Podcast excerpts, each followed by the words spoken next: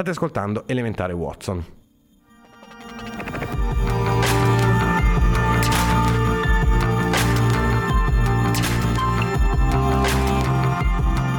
Watson dopo i tragici eventi ha l'occasione di stare da solo con la signorina Mostan, ma qualcosa non va tra i due. Le indagini devono però proseguire e le tracce dell'assassino portano sempre più lontano, arrivando ad un bivio. Il fedele Toby saprà indicargli la strada?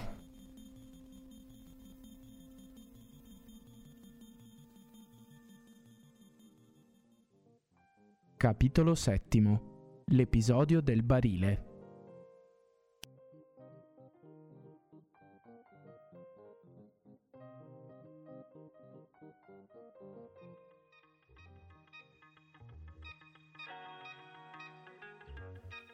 La polizia era arrivata con una carrozza della quale mi servii per riaccompagnare a casa la signorina Morstan. Con la grazia angelica tipica delle donne, aveva sopportato con calma i tempestosi eventi di quella sera, fin tanto che c'era da confortare qualcuno più debole di lei. E l'avevo infatti trovata sorridente e tranquilla a fianco della terrorizzata governante. Ma una volta in carrozza, prima ebbe un mancamento, poi scoppiò in un pianto dirotto prostrata dalla tensione. Mi disse in seguito che durante quel tragitto mi aveva giudicato freddo e scostante. Non poteva certo immaginare la lotta che si svolgeva dentro di me o lo sforzo che dovevo fare per conservare il mio autocontrollo. La mia simpatia e il mio amore andavano a lei, come a lei era andata la mia mano nel giardino. Sentivo che anni di convenzioni sociali non avrebbero potuto farmi scoprire quanto fosse dolce e coraggiosa come quell'unico giorno di strane esperienze. Ma due pensieri bloccavano l'espressione di affetto sulle mie labbra. Era debole e inerme, scossa nella mente e nel cuore. E imporle in quel momento il mio amore sarebbe stato approfittarsi di lei. Inoltre, cosa ancora peggiore, era ricca. Se le ricerche di Holmes avevano successo, se le ricerche di Holmes avevano successo, sarebbe diventata un'ereditiera. Era onesto e onorevole che un chirurgo a mezzo stipendio si avvalesse di un'intimità creata dal caso. Non mi avrebbe giudicato un volgare cacciatore di dote. Non potevo sopportare che un pensiero del genere le sfiorasse la mente. Questo tesoro di Agra aveva alzato una barriera insormontabile fra di noi. Erano quasi le due quando arrivammo a casa della signora Forrester. I domestici si erano ritirati già da parecchio tempo, ma la signora Forrester si era talmente incuriosita per lo strano messaggio ricevuto dalla signorina Morstan che era rimasta alzata sperando nel suo ritorno. Aprì lei stessa la porta. Era una garbata signora di mezz'età e fui felice nel vedere con quanta tenerezza cinse la vita della ragazza e con quale tono materno la accolse.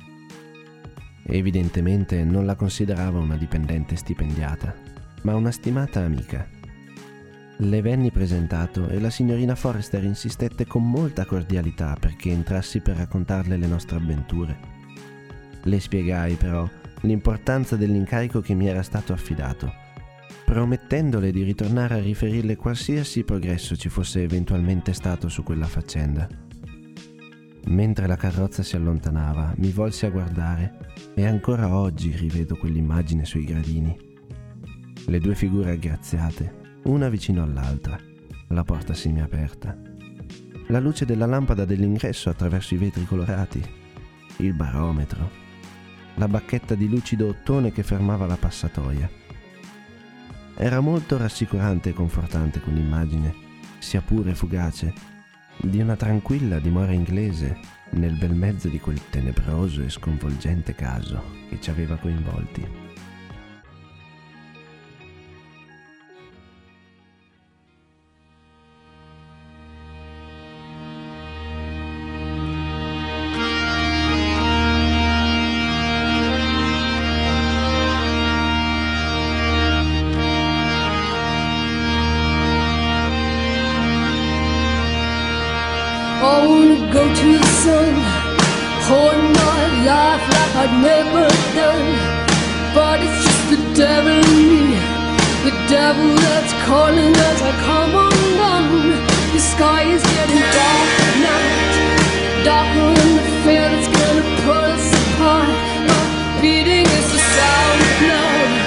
Sound of love is beating like a fevered heart.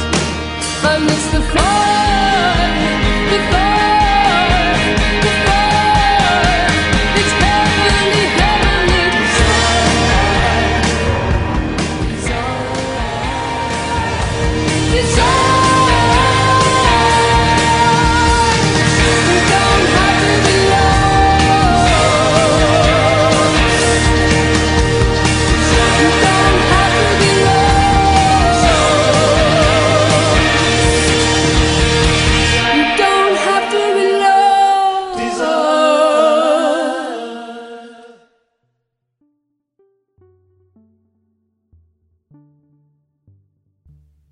ripensavo agli eventi, più essi mi apparivano in effetti tenebrosi e sconvolgenti.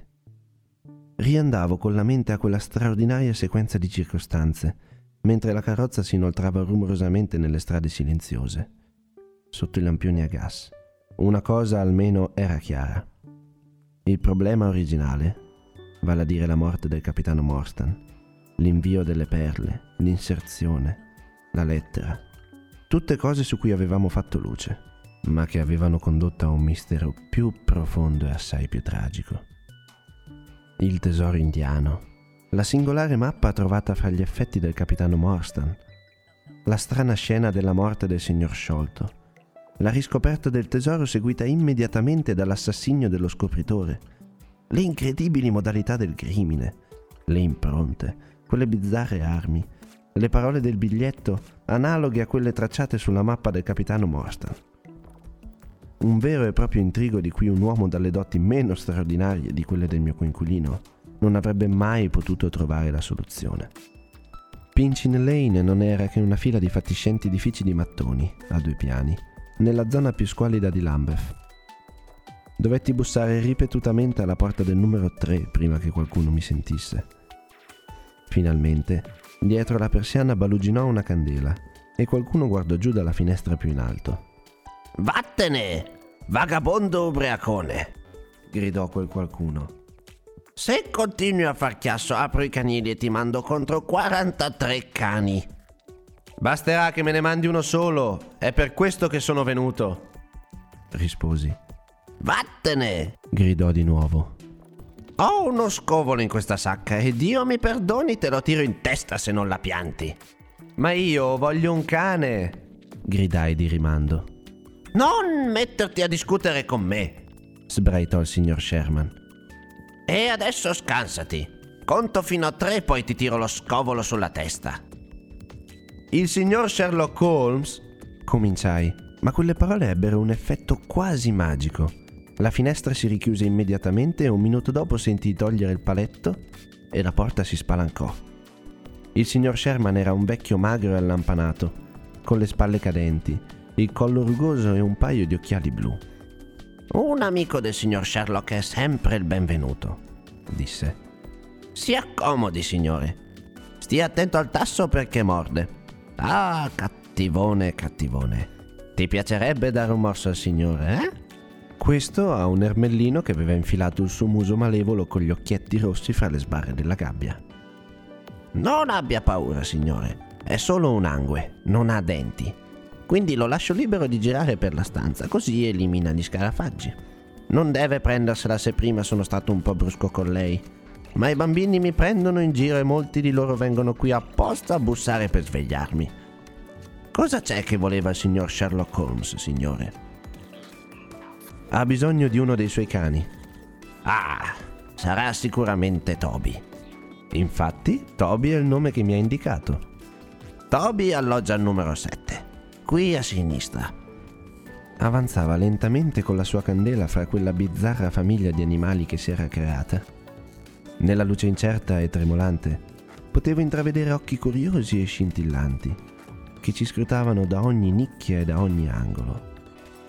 Perfino sui travicelli sopra di noi erano appollaiati solenni volatili che spostavano pigramente il loro peso da una zampa all'altra, disturbati nel sonno dalle nostre voci. Toby risultò essere un brutto cane dal pelo lungo e dalle orecchie pendenti.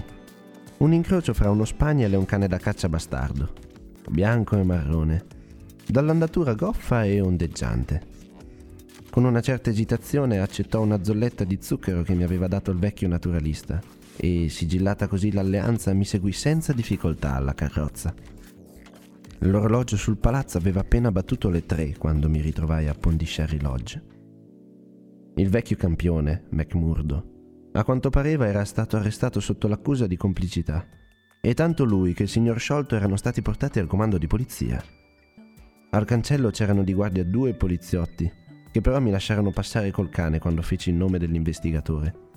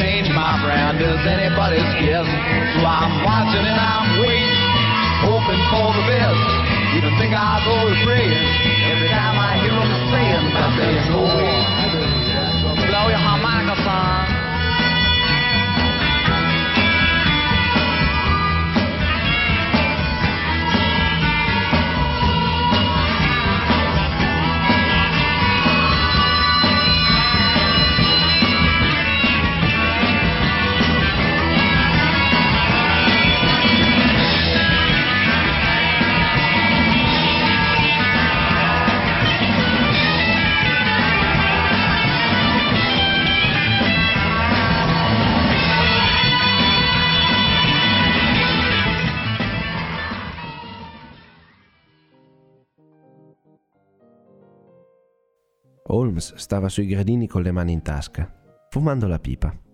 Ah, l'ha portato, esclamò. Brava bestiola. Athelney Jones se n'è andato. Abbiamo avuto un immenso spiegamento di energie da quando lei ci ha lasciato. Ha arrestato non solamente l'amico Taddeus, ma anche il custode del cancello, la governante e il domestico indiano. Abbiamo tutta la casa per noi, eccezion fatta per un sergente al piano di sopra. Lasci qui il cane e venga su. Legammo Toby al tavolo dell'ingresso e risalimmo le scale. La stanza era come l'avevamo lasciata, tranne che il cadavere era stato coperto con un lenzuolo. Nell'angolo stava appoggiato un sergente di polizia, dall'aria stanca e annoiata. Mi presti il suo barilotto, sergente, disse il mio compagno. Adesso mi leghi questo pezzetto di carta intorno al collo, che penda sul davanti, così. Grazie. Ora devo togliermi le scarpe e le calze. Le porti giù con sé, Watson. Io devo fare una piccola arrampicata e intingere il mio fazzoletto nel creosoto. Così va bene. Ora venga un momento su con me nella soffitta. Ci arrampicammo attraverso il foro. Holmes illuminò ancora una volta le impronte nella polvere. Voglio che faccia particolare attenzione a queste impronte, disse. Nota qualcosa di speciale? Appartengono a un bambino o a una donna minuscola, risposi. A prescindere dalla misura, c'è altro? Mi sembrano impronte come tutte le altre. Niente affatto, guardi qui. Questa è l'impronta di un piede destro. Ora ne faccio accanto un'altra, col mio piede. Qual è la differenza principale? Le sue dita sono accostate una all'altra.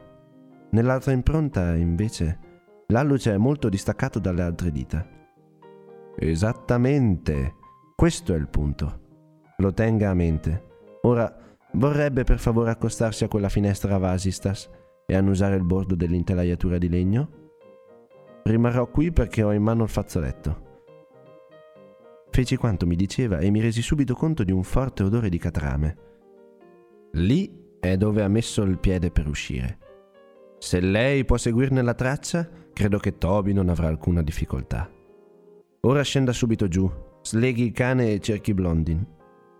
Nel tempo che ci misi a uscire all'aperto, Sherlock Holmes era salito sul tetto e potevo vederlo, come un'enorme lucciola strisciare lentamente lungo il crinale.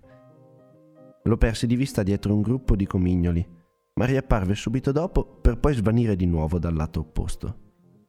Quando arrivai anche io lo trovai seduto su una delle grondaie d'angolo. È lei, Watson? gridò. Sì. Questo è il posto. Cos'è quella cosa scura laggiù? Un barile d'acqua. Col coperchio? Sì. Nessuna traccia di una scala? No. Accidenti a quell'individuo. C'è da rompersi l'osso del collo. Se lui si è arrampicato io dovrei essere in grado di scendere. Il tubo dell'acqua sembra abbastanza solido. Comunque, proviamoci. Si sentì uno stropiccio di piedi e la lanterna cominciò piano piano a scendere lungo il muro. Poi, con un agile salto, arrivò sul barile e da lì a terra. È stato facile seguire il suo percorso, disse infilandosi calze e scarpe. Le tegole erano smosse lungo tutto il tragitto e nella fretta ha lasciato cadere questo che conferma la mia diagnosi. Come dite voi medici? L'oggetto che mi porgeva era un sacchettino o una minuscola borsa intrecciata con fibre vegetali colorate e circondata da qualche vistosa perlina. Per la forma e le dimensioni somigliava un po' a un portasigarette. Dentro c'erano una mezza dozzina di spine di legno scuro, acuminate da una parte e arrotondate dall'altra, come quella che aveva colpito Bartolomeo sciolto sono degli aggeggi infernali, disse. Faccia attenzione a non pungersi. Sono felicissimo di averle perché probabilmente sono tutte quelle che possedeva. Quindi c'è meno pericolo che lei o io ce ne troviamo una infilata nella pelle. Personalmente, preferirei affrontare un proiettile Martini. Se la sente di farci una camminata di sei miglia, Watson? Certamente, risposi. La sua gamba reggerà? Senz'altro. Eccoti qui, cagnolino. Bravo, vecchio Toby. Annusa, Toby, annusa! Mise il fazzoletto impregnato di creosoto sotto il naso del cane, che se ne stava con le zampe pelose separate, inclinando il muso in maniera estremamente comica, come un esperto che fiutasse il bouquet di un famoso vino dannata. Holmes gettò poi lontano il fazzoletto legò una robusta corda al collare del bastardino e lo condusse ai piedi del barile dell'acqua. Il cane cominciò immediatamente a emettere una serie di guaiti acuti e tremuli e, naso a terra e coda al vento, partì sulla traccia tirando il guinzaglio facendoci correre a gran velocità.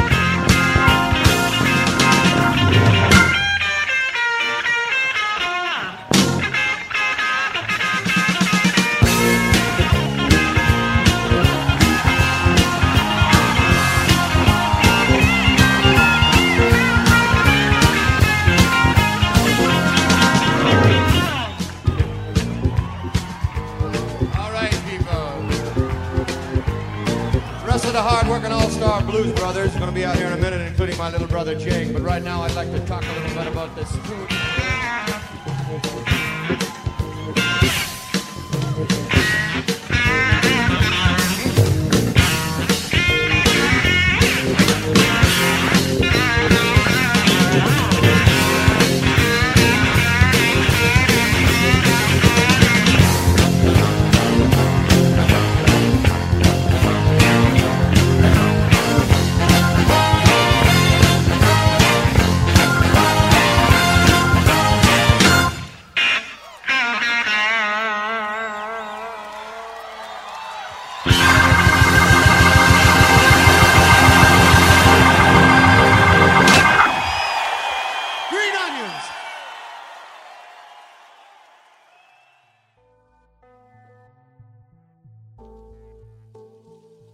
Il cielo si era frattanto gradatamente schiarito a oriente e potevamo vedere abbastanza lontano in quel chiarore freddo e grigiastro. Il massiccio edificio quadrato, con le sue finestre in alto, scure e vuote, torreggiava triste e negletto alle nostre spalle.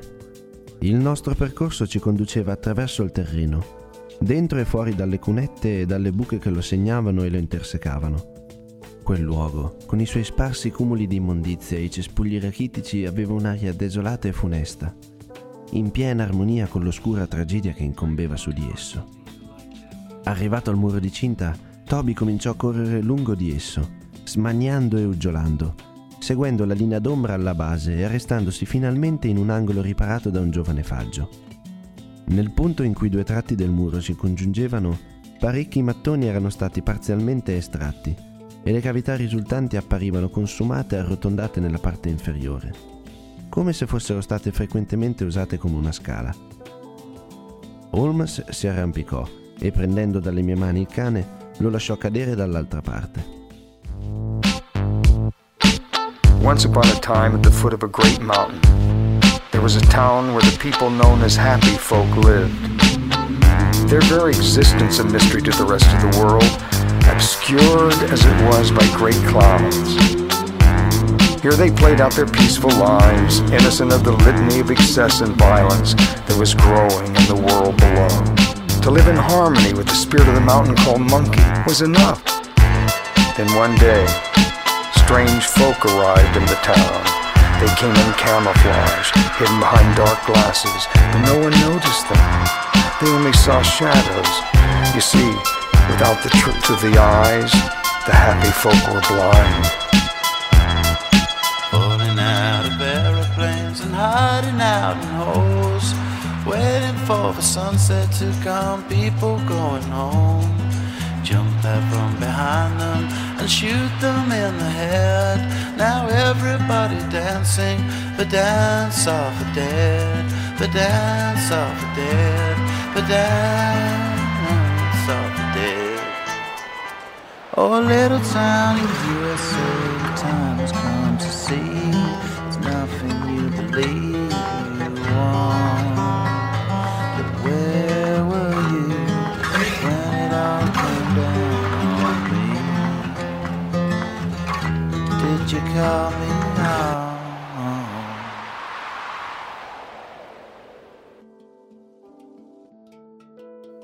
Ecco l'impronta della mano di gamba di legno, osservò mentre salivo con lui. Vede la leggera traccia di sangue sullo stucco bianco? È una fortuna che non sia piovuto molto da ieri. Malgrado le loro 28 ore di vantaggio, la pista si potrà ancora fiutare sulla strada. Confesso che, pensando a tutto il traffico che era passato sulla strada in quel frattempo, avevo i miei dubbi. Ma i miei timori si placarono ben presto. Toby non ebbe esitazioni o scarti ma andò avanti, con quel suo strano passo ondulante. E evidentemente l'odore pungente del creosoto superava tutti gli altri. Non creda, disse Holmes, che in questo caso io mi affidi unicamente all'eventualità che uno di quegli individui abbia calpestato la sostanza chimica. Oramai ho elementi sufficienti per rintracciarli in vario modo. Questo però è il più semplice e visto che la sorte ce lo offre, sarebbe un vero peccato se non ne approfittassi. Questo però ha fatto sì che questo caso non si trasformasse in quello stimolante problema intellettuale come prometteva all'inizio. Se ne sarebbe potuto trarre un certo credito se non fosse stato per questo indizio fin troppo evidente. Ce n'è di credito ed avanzo, dissi. Le assicuro, Holmes, che i metodi con i quali lei ottiene dei risultati in questo caso mi stupiscono ancor più di quanto mi abbiano stupito quelli relativi all'omicidio di Jefferson Hope. La faccenda mi sembra ancor più complessa e inspiegabile. Per esempio, come ha fatto a descrivere con tanta sicurezza l'uomo con la gamba di legno? Amico mio, la cosa era di una semplicità estrema. Non intendo essere teatrale, è tutto autentico. Due graduati che hanno ai loro ordini una guardia carceraria vengono a conoscenza di un importante segreto riguardante un tesoro nascosto. Un inglese di nome Jonathan Small disegna per loro una mappa. Ricorderà che abbiamo visto quel nome sulla mappa in possesso del capitano Morstan. L'aveva firmata a nome proprio dei suoi compari. Il segno dei quattro, come un po' drammaticamente lo definiva. Con l'ausilio di quella pianta, gli ufficiali, o uno di loro, si impadroniscono del tesoro e lo portano in Inghilterra senza tener fede, credo, a qualche condizione in base alla quale gli era stata consegnata la mappa. Tanto per cominciare, perché Jonathan Small non recuperò egli stesso il tesoro? La risposta è ovvia. La mappa risale all'epoca in cui Morstan venne stretto in contatto con i prigionieri. Jonathan Small non recuperò il tesoro perché lui stesso e i suoi compari erano in carcere e non potevano uscirne. Ma questa, obiettai, è una pura e semplice illazione. Molto di più. È l'unica ipotesi che si attaglia ai fatti. Vediamo come si inserisce nella catena degli eventi. Per qualche anno il maggiore sciolto se ne sta buono e tranquillo, felice nel possesso del suo tesoro. Poi riceve dall'India una lettera che lo spaventa moltissimo. Di che si trattava? Una lettera in cui gli si comunicava che le persone alle quali aveva fatto un torto erano tornate in libertà o erano evase. Questa seconda ipotesi è assai più probabile, dato che egli doveva sapere a quanti anni erano stati condannati. Lo scadere della pena non sarebbe stata una sorpresa per lui. Che fa allora? Si premunisce contro un individuo con una gamba di legno. Un bianco, tenga presente, poiché scambia un commesso viaggiatore bianco per il suo uomo e gli spara contro. Ora, sulla mappa appare un solo nominativo di un bianco. Gli altri sono indù o maomettani. L'unico uomo bianco è quello. Possiamo quindi asserire con certezza che l'uomo dalla gamba di legno altri non è se non Jonathan Small. Le pare che ci sia qualche errore nel mio ragionamento? No, è chiaro e conciso. Bene. E adesso mettiamoci nei panni di Jonathan Small. Guardiamo le cose dal suo punto di vista. Viene in Inghilterra col duplice scopo di riprendersi quello che ritiene gli spetti di diritto e vendicarsi dell'uomo che lo ha imbrogliato. Scopre dove abita sciolto e molto probabilmente stabilisce un contatto con qualcuno all'interno della casa. C'è il maggiordomo, Lal Rao, che non abbiamo visto. La signora Berston non ne parla certo come di un galantuomo. Small comunque non riesce a scoprire dove sia nascosto il tesoro, dato che nessuno lo sa tranne il maggiore e un servitore fedele, che però è morto un bel giorno Small viene a sapere che il maggiore sta per morire. Frenetico all'idea che il segreto del tesoro scompaia con lui, elude la sorveglianza delle guardie. Riesce a raggiungere la finestra della stanza dove il maggiore sta morendo, ma non riesce ad entrare perché con lui ci sono i due figli. Tuttavia, accecato dall'odio nei confronti del morto, quella notte penetra nella stanza, fruga fra le sue carte sperando di scoprire qualche appunto relativo al tesoro. E alla fine lascia un ricordo della sua visita con quella breve iscrizione sul foglietto di carta. Senza dubbio aveva già fatto i suoi piani.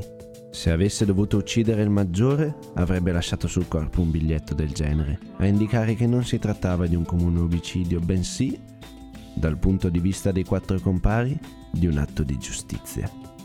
Concezioni bizzarre e fantasiose di questo genere abbondano negli annali del crimine, e in genere forniscono indicazioni preziose sull'identità del criminale. Mi segue? Perfettamente. A quel punto, cosa poteva fare Jonathan Small? Poteva solo continuare a sorvegliare in segreto qualsiasi tentativo di ritrovare il tesoro. Può darsi che abbia lasciato l'Inghilterra e vi tornasse solo a intervalli. Poi viene scoperta la soffitta e ne è subito informato. E questo conferma ancora una volta la presenza di un complice all'interno della casa. Jonathan, con la sua gamba di legno, è nell'assoluta impossibilità di arrivare alla camera di Bartolomeo, troppo in alto per lui. Porta però con sé uno strano compare che supera quella difficoltà, ma calpesta col piede nudo il creosoto. Ed ecco che entra in scena Toby, e una scarpinata di 6 miglia per un ufficiale a mezzo stipendio con tendine di Achille rovinato. Ma fu il compare e non Jonathan a commettere il delitto. Esattamente. E con disappunto di Jonathan a giudicare dal come è andato avanti e indietro una volta entrato nella stanza. Non portava rancore a Bartolomeo sciolto e avrebbe preferito che fosse stato semplicemente legato e imbavagliato. Non aveva nessuna intenzione di infilare la testa nel capestro. Ma ormai non c'era rimedio. Gli istinti selvaggi del suo compagno si erano scatenati e il veleno aveva fatto il resto. Quindi Jonathan Small lasciò il suo biglietto, calò il forziere giù dalla soffitta e si calò giù lui stesso. Gli eventi, per quanto li posso decifrare, si svolsero in quest'ordine. Naturalmente, per quanto riguarda il suo aspetto individuale, deve essere un uomo di mezza età e abbronzato dopo aver scontato la sua pena in un forno come le isole Andaman. In quanto all'altezza, è facile calcolarla in base alla lunghezza del passo. E sappiamo che aveva la barba. Fu proprio quella sua massa di peli a imprimersi nella mente di Taddeus sciolto quando lo vide dietro i vetri della finestra. Non mi sembra che ci sia altro. Il compare? Ah, beh, quello non è un gran mistero. Ma verrà a sapere tutto su di lui molto presto. Com'è dolce l'aria mattutina. Guardi quella nuvoletta che galleggia come la piuma rosa di un fenicottero gigante. Ecco, Adesso l'orlo purpureo del sole si spinge su un banco di nuvole che sovrastano Londra. Risplende su un'infinità di persone. Nessuna però, ci scommetterei, impegnata in un compito più bizzarro del nostro. Come ci sentiamo piccoli, con le nostre meschine ambizioni e le nostre meschine contese, davanti alle maestose forze elementari della natura. Ricorda bene il suo Jean Paul? Abbastanza sono risalito a lui attraverso Carlisle. Come risalire un ruscello fino al lago da cui ha origine.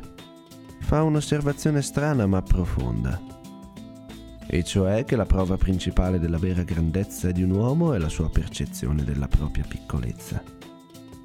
Tira in ballo, come vede, una capacità di confronto e di valutazione che è in se stessa una dimostrazione di nobiltà d'animo. Richter è veramente fonte di molte riflessioni lei non ha con sé una pistola, vero? Ho il mio bastone. Potrebbe darsi che ci occorra qualcosa del genere se arriviamo al loro nascondiglio. Jonathan lo lascio a lei, ma se l'altro si incattivisce dovrò sparargli e ucciderlo. Parlando, aveva tirato fuori il suo revolver, mise due colpi in canna e lo ripose nella tasca destra della giacca.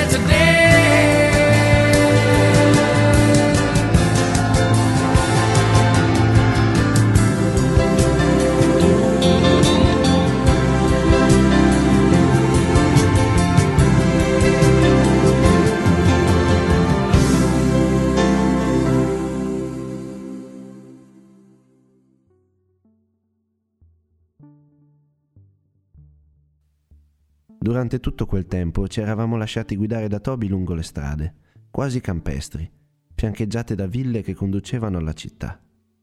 Ora però ci stavamo addentrando in una serie di strade dove operai e portuali erano già in piedi, e donne sciatte e trasandate toglievano le imposte e spazzavano le soglie.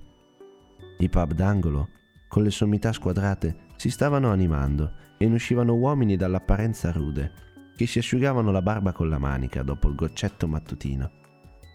Degli strani cani, più o meno randagi, si accostarono a noi, osservandoci passare con occhiate dubbiose. Ma il nostro impareggiabile Toby non guardava né a destra né a sinistra e proseguiva trotterellando col naso a terra, emettendo ogni tanto un uggiolio che denotava una traccia fresca.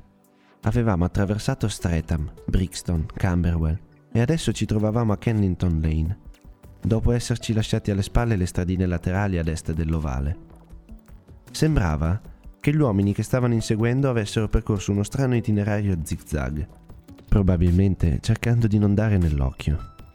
Non si erano mai tenuti sulla via principale se c'era una stradina parallela che andava nella direzione giusta. Alla fine di Kennington Lane si erano spostati sulla sinistra, attraverso Bond Street e Miles Street.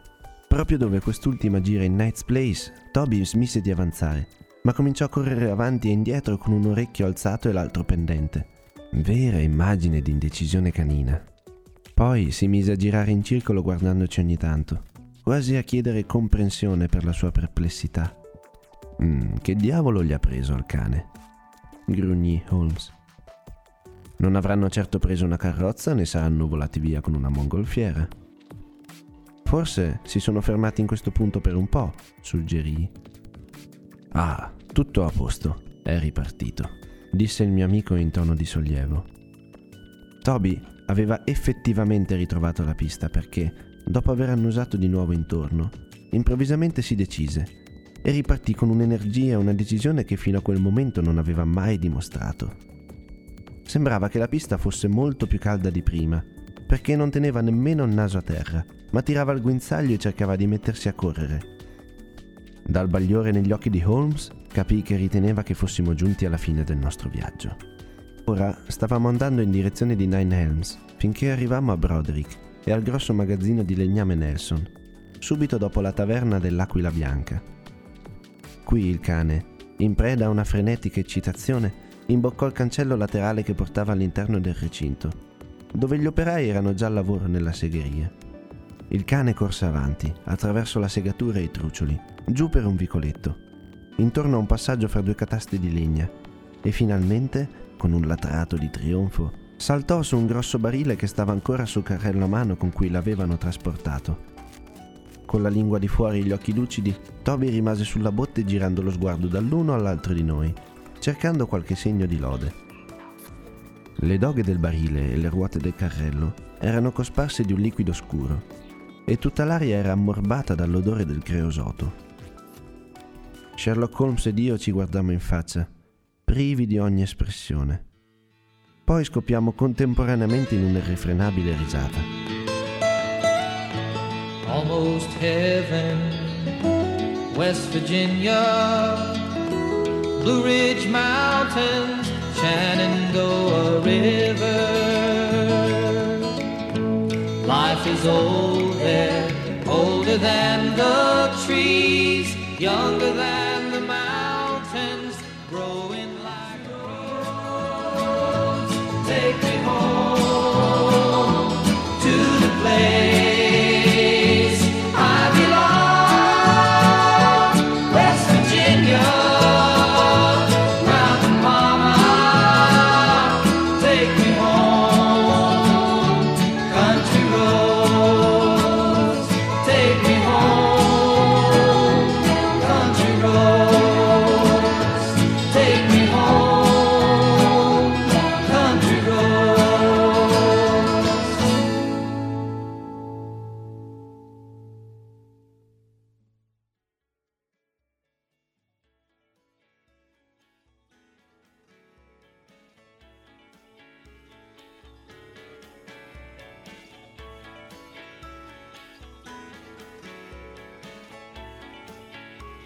Nonostante il buco dell'acqua, Holmes e Watson trovano ancora la forza di scherzare.